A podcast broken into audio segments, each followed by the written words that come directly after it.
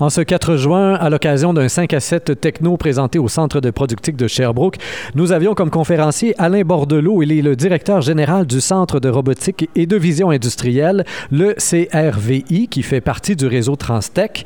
Et euh, il nous parlait aujourd'hui de vision et de robotique industrielle, euh, des robots qui ont des yeux finalement et qui travaillent avec une grande précision, bien évidemment. Alors, Monsieur Bordelot, bonsoir. Bonsoir, monsieur. Il y a quelques mythes là, que vous avez un peu déboulonnés ce soir, soit dans la conférence ou encore dans les questions que les gens vous ont posées par la suite. Euh, le premier euh, est un mythe un peu personnel. Moi, j'avais l'impression que les robots, et entre autres avec les, caméras 3D, euh, tout ça, j'avais l'impression que c'était déjà bien implanté dans le milieu industriel. Mais là, vous êtes là, vous, avec votre centre, entre autres pour en faire la promotion, parce qu'apparemment, on n'est pas rendu aussi loin que ce que je le pensais. Là. Vous avez tout à fait raison. En fait, euh, plusieurs entreprises en sont au balbutiement. Euh, comparativement à l'Europe, euh, qui a un ratio robot-personne beaucoup plus élevé, peut-être l'ordre de 10 à 15 pour une personne. Ici, c'est pas mal l'inverse. 15 personnes pour peut-être un robot.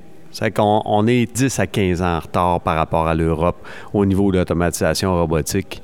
Et la vision, c'est un petit peu la même chose. La vision est un, domaine plus nouveau et qui est, qui est en émergence, mais non, c'est pas très répandu encore parce que les gens ne, savent pas qu'est-ce que ça peut faire pour eux. Deuxième mythe déboulonné, euh, c'est le fait que ces robots-là volent des jobs. Et là, je vous entendais dire, ben non, au contraire, ça va même peut-être créer de l'emploi. Alors là, moi, j'étais un peu désarçonné, mais expliquez-nous ça. Ben, c'est pas compliqué. Euh, l'ajout d'un robot dans une entreprise, habituellement, c'est un vieux mythe qu'il y a des personnes qui sortent. C'est pas vrai. D'abord, ça prend quelqu'un qui va s'occuper du robot. Donc, habituellement, il y a une embauche en partant pour un expert qui va s'occuper de la robotique si vous ne l'avez pas déjà à l'interne. Deuxièmement, euh, les personnes que le robot remplace, c'est des personnes qui connaissent votre entreprise, qui ont de l'expérience. Vous ne voulez pas y mettre à la porte. Vous allez les mettre sur des tâches à valeur plus ajoutée. Parce que habituellement, le robot va faire le répétitif et les personnes vont faire la valeur ajoutée. Donc, deuxièmement, il y a un transfert de personnel sur de la valeur non ajoutée à de la valeur ajoutée. Et troisièmement, si vous avez un robot, la cadence, la qualité et tout ça est augmentée habituellement, ça va créer un plus grand nombre de produits. Donc, vous avez besoin de personnel supplémentaire pour faire la gestion de ce que votre cellule robotique va sortir et la, distribuer. Évidemment, il peut y avoir là, par exemple, des problèmes au niveau d'un surplus d'inventaire. Et, vous l'avez bien vu dans, des, dans un des exemples que vous nous avez donné, où on voulait euh, donc euh, préparer des containers et tout ça, puis on, était presque prêt à aller de l'avant, jusqu'à temps qu'on se rende compte que là, ben, les robots travaillaient tellement bien euh, que finalement, on en produirait trop. Ben, en fait, c'est, c'est pas que les robots allaient tellement bien, c'est que le marché a été mal évalué. OK, avant d'investir dans une cellule robotisée à plusieurs robots qui va coûter très cher, assurez-vous d'être capable d'écouler ce que votre, votre cellule va vous permettre comme production. Sinon, vous investissez pour rien. Vous venez de le dire, les robots, quand même, une cellule robotique, euh, ça peut coûter très cher. En même temps, dans le communiqué qu'on nous avait envoyé, justement, on essayait peut-être de nous faire croire un peu le contraire. On nous disait les prix des robots, c'est démocratisé. Les outils péri-robotiques sont de plus en plus nombreux, à commencer par les outils et tout ça. Bon, et, ça coûte moins cher. Le prix s'est démocratisé, nous disait-on. Ça coûte cher ou ça s'est démocratisé? en fait, c'est un petit peu les deux. Les robots, le prix des robots eux-mêmes ont descendu, je vous dirais, dans les cinq dernières, dernières années, autour de 40 de, baisse. OK? Cependant, un robot tout seul, il fait rien. Ça y prend un, adapteur, quelque chose qui va lui permettre de manipuler. Ça y prend un enceinte sécurisée pour pas qu'il blesse personne. C'est tout l'ensemble de ça qui vient que c'est quand même dispendieux. Cependant, les retours sur investissement sont très rapides sur ces investissements-là habituellement. Donc, ça fait partie des craintes des entreprises qui ont été énumérées dans quelques-uns des vidéos qu'on a pu voir dans votre présentation. Les coûts, la fiabilité, malgré le fait qu'à chaque fois qu'on entend parler de robots, on se dit, ben, les robots sont très fiables, très précis, etc. Les entrepreneurs que vous rencontrez aujourd'hui ont encore euh, peut-être la misère à croire à la fiabilité à long terme, peut-être, du robot? C'est pas un problème de fiabilité. Les robots sont très fiables. Il y a des robots qui ont 15-20 ans d'âge et qui fonctionnent très, très bien encore. OK, il y, a, des cédules de maintenance qui sont, qui sont bien établies, mais je vous dirais que c'est pas une question de fiabilité. Les robots sont très fiables. C'est une question que votre produit change. OK? Donc, de changement de, de programmation, changement de pièces. Donc, il y a des investissements à refaire parce que le produit a changé. Si votre produit ne change pas, le robot est très fiable, c'est pas lui votre problème. Il est designé et conçu pour rouler 7 jours semaine, 24 heures par jour, 365 jours par année, sans aucun problème. Et c'était c'était aussi justement une des craintes exprimées par d'autres en- entrepreneurs là, dans les vidéos que vous nous avez présentées toujours. L'autonomie. Est-ce que je vais être dépendant de ce robot-là? Est-ce que je vais toujours avoir besoin d'une ressource extérieure pour venir le réparer ou le mettre à jour ou le reprogrammer?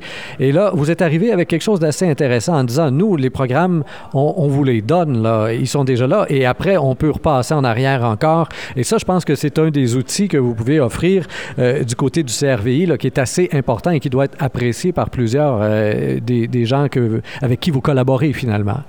Tout à fait. En fait, euh, on ne garde pas la propriété intellectuelle de l'application. On la cède au client automatiquement. Ce qui permet au client, s'il y a des, des gens qui ont, qui ont certaines connaissances dans l'entreprise, de reprogrammer, de faire des modifications dans le code. Euh, cependant, euh, nous, ce qu'on est, notre, mission, c'est de transférer nos connaissances, d'aider les entreprises à, à les rendre autonomes avec ces technologies-là. Donc, notre approche, elle est très différente comparativement à celle d'un intégrateur. L'intégrateur va vous faire une solution qui va marcher sans aucun problème, qui va rencontrer 100% de vos objectifs, mais c'est une boîte noire.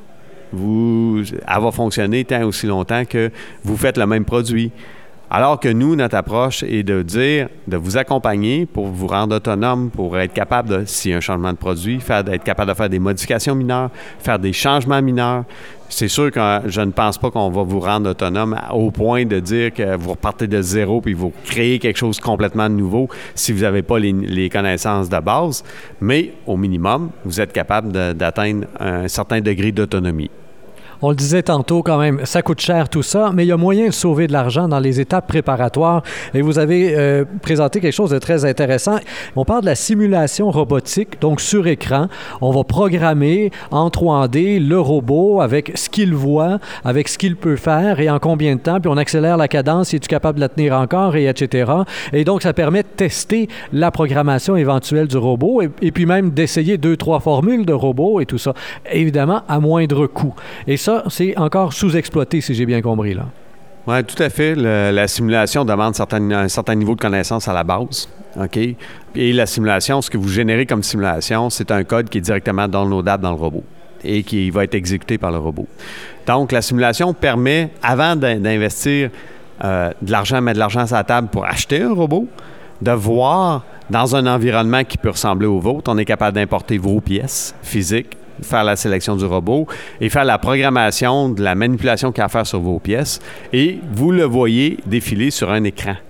Vous êtes capable de montrer ça à plusieurs personnes dans l'entreprise, dire regarde, ça va ressembler à ça.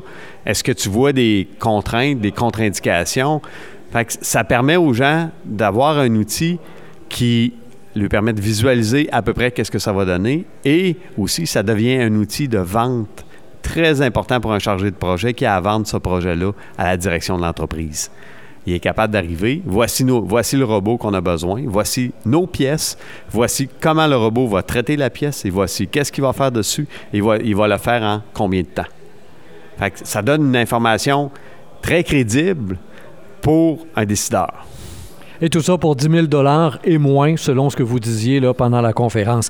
Pour terminer, c'est un des aspects donc, que vous avez amené, euh, là où en sont rendus les robots aujourd'hui, une espèce d'extrême sensibilité, ou est-ce que, euh, à, la fois à, cause des à, la fois à cause des caméras, euh, mais aussi avec toute la programmation qu'on peut y faire en arrière, finalement, les robots vont être à même de mettre une certaine pression et même de remarquer si l'angle de la pièce qui s'en vient sur la chaîne de montage est un peu croche et tout ça.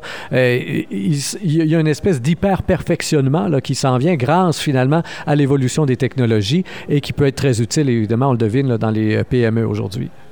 Tout à fait. En fait, c'est souvent on va combiner robotique et vision. La vision va nous donner l'orientation de la pièce, la forme de la pièce, la, la- la manière qu'on est capable de la saisir.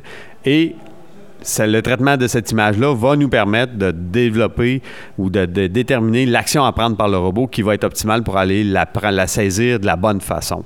Donc, l'information est renvoyée au robot et le robot exécute la, fonction.